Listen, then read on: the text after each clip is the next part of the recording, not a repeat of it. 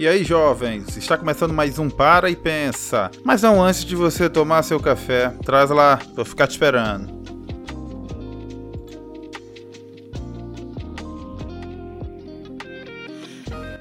Seja bem-vindo, seja bem-vinda, sejam bem-vindos, jovens. Você que está no trânsito em casa, de bobeira, você que indicou o seu amigo aqui para outro amigo, meu muito obrigado. Esse é o segundo Para e Pensa, seu podcast semanal sobre tudo, mas principalmente para parar e pensar. Um convite a sair do senso comum. Decidi lançar toda quinta noite, assim quem gosta do conteúdo vai saber sempre quando teremos novidades. Pois bem, hoje é o lançamento mundial do PS5 e do Xbox Series X, mas meu foco aqui vai ser só o PS5. Principalmente porque estou preocupado, já que ele esgotou em todas as lojas. Não tem no ML, nem na Americanas, nem nas Casas Bahia, nem na Magalu, nem no Submarino, simplesmente acabou. Como um produto de 4.700 a 4.200 reais não tem mais? Não era para ter uma crise financeira esses tempos? Bem, é hora de parar e pensar. Vamos começar com a seguinte reflexão: para que serve um produto caro? Assimila assim: se você ganhasse um salário de 10 mil reais e ganhasse um aumento de 3 mil reais, você gostaria?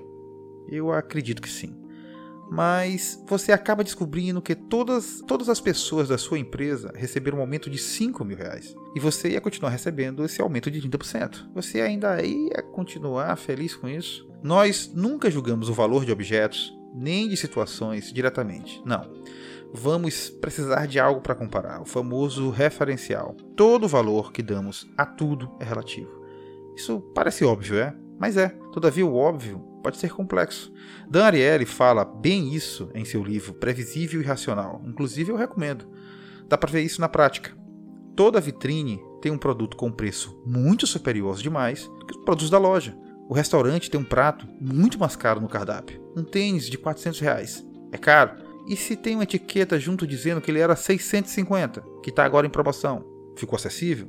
Dobrar o preço e dar um descontão. É a cara de uma tal sexta-feira black, o famoso dobro pela metade do preço. Mas do que não vender, o papel do produto mais caro é te convencer a comprar um produto mais barato. Um celular de 128 GB custa bem mais caro que as versões de 64 e 32, mesmo estas tendo expansão de memória. Isso torna o valor destas mais razoável, mais aceitável. Especular um videogame no mercado nacional a 7 mil reais e vender abaixo dos 5 é uma excelente estratégia.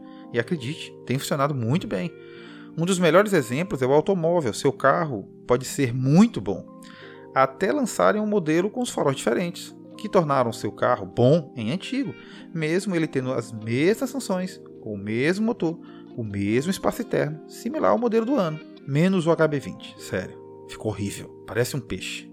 Isso em muito se atribui à obsolescência programada, também chamada de obsolescência planejada é quando um produto lançado no mercado se torna inutilizável, ultrapassado, ou só obsoleto, em um período de tempo relativamente curto e de forma proposital, ou seja, quando empresas lançam mercadorias para que sejam rapidamente descartadas, estas estimulam o consumidor a comprar uma nova, novamente.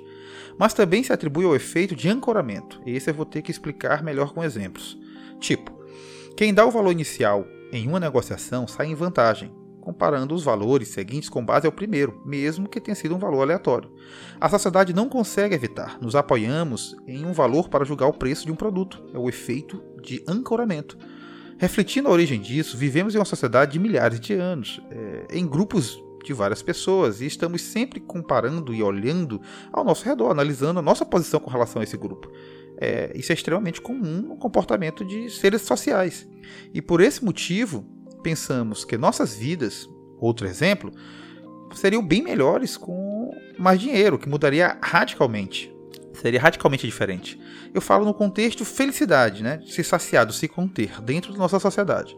Todavia, o que normalmente acontece é que as pessoas rapidamente se acostumam com a sua nova situação e elas ancoram suas expectativas, continuam mais ou menos felizes como eram antes, tirando a questão de quem era miserável. Essa avaliação pode ser feita até como experimento social. Muitos que estão me escutando agora devem ter melhorado seus rendimentos nos últimos 10 anos, se não você é alguém próximo. E sério, se em 10 anos você não evoluiu, já passou da hora de trocar o que está fazendo. Pois bem, pergunte-se: as contas não cresceram juntos? E eu não falo só das conquistas, eu falo do consumo, das coisas que você facilmente vivia sem antes. Voltando ao ponto, se esse preço âncora, valor mais caro, serve para te convencer que o produto do meio é mais barato ou razoável, ele também conta para mostrar que o produto é barato ou caro. Outro bom exemplo é a gasolina. Quem viaja muito sabe o quão diferente é o preço de uma cidade menor para uma capital ou uma grande capital. São variações de 30% do mesmo produto. Outro exemplo também relevante é o tamanho dos pratos de restaurante aquilo. São bem maiores do que nós temos em casa. Para você enche aquela bandeja com volume relativo do que você come em casa, ou seja, bem mais comida. Tanto que você olha muito em restaurante aquilo sobrar comida em prato. Chegando ao ponto como marcas fazem para evitar que pensamos o mesmo quando comparamos o preço de um produto novo que é mais caro que as concorrentes. Simples. Eles não vendem um produto novo comparável, nos vendem um produto diferente.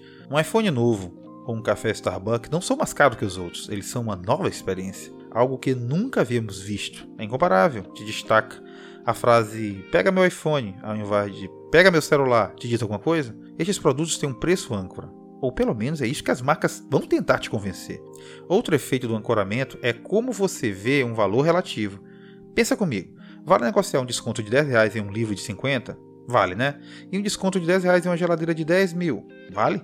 Vale chinchar? Mas não são os mesmos 10 reais? O que aconteceu aqui é que os 10 reais são percebidos como um desconto muito maior numa compra de um livro que na compra de uma geladeira. Tudo só mudou por causa da perspectiva do valor ancorado, mesmo o desconto seja o mesmo mesmo que fosse 30 reais ou 40 reais. Então, antes de achar que o desconto de 5 reais é muito pouco, se o celular novo está muito caro, se o videogame que você tanto quer está com um falso desconto, se dá no orçamento e você vai usar muito, se presenteie ou poupe, se tiver caro.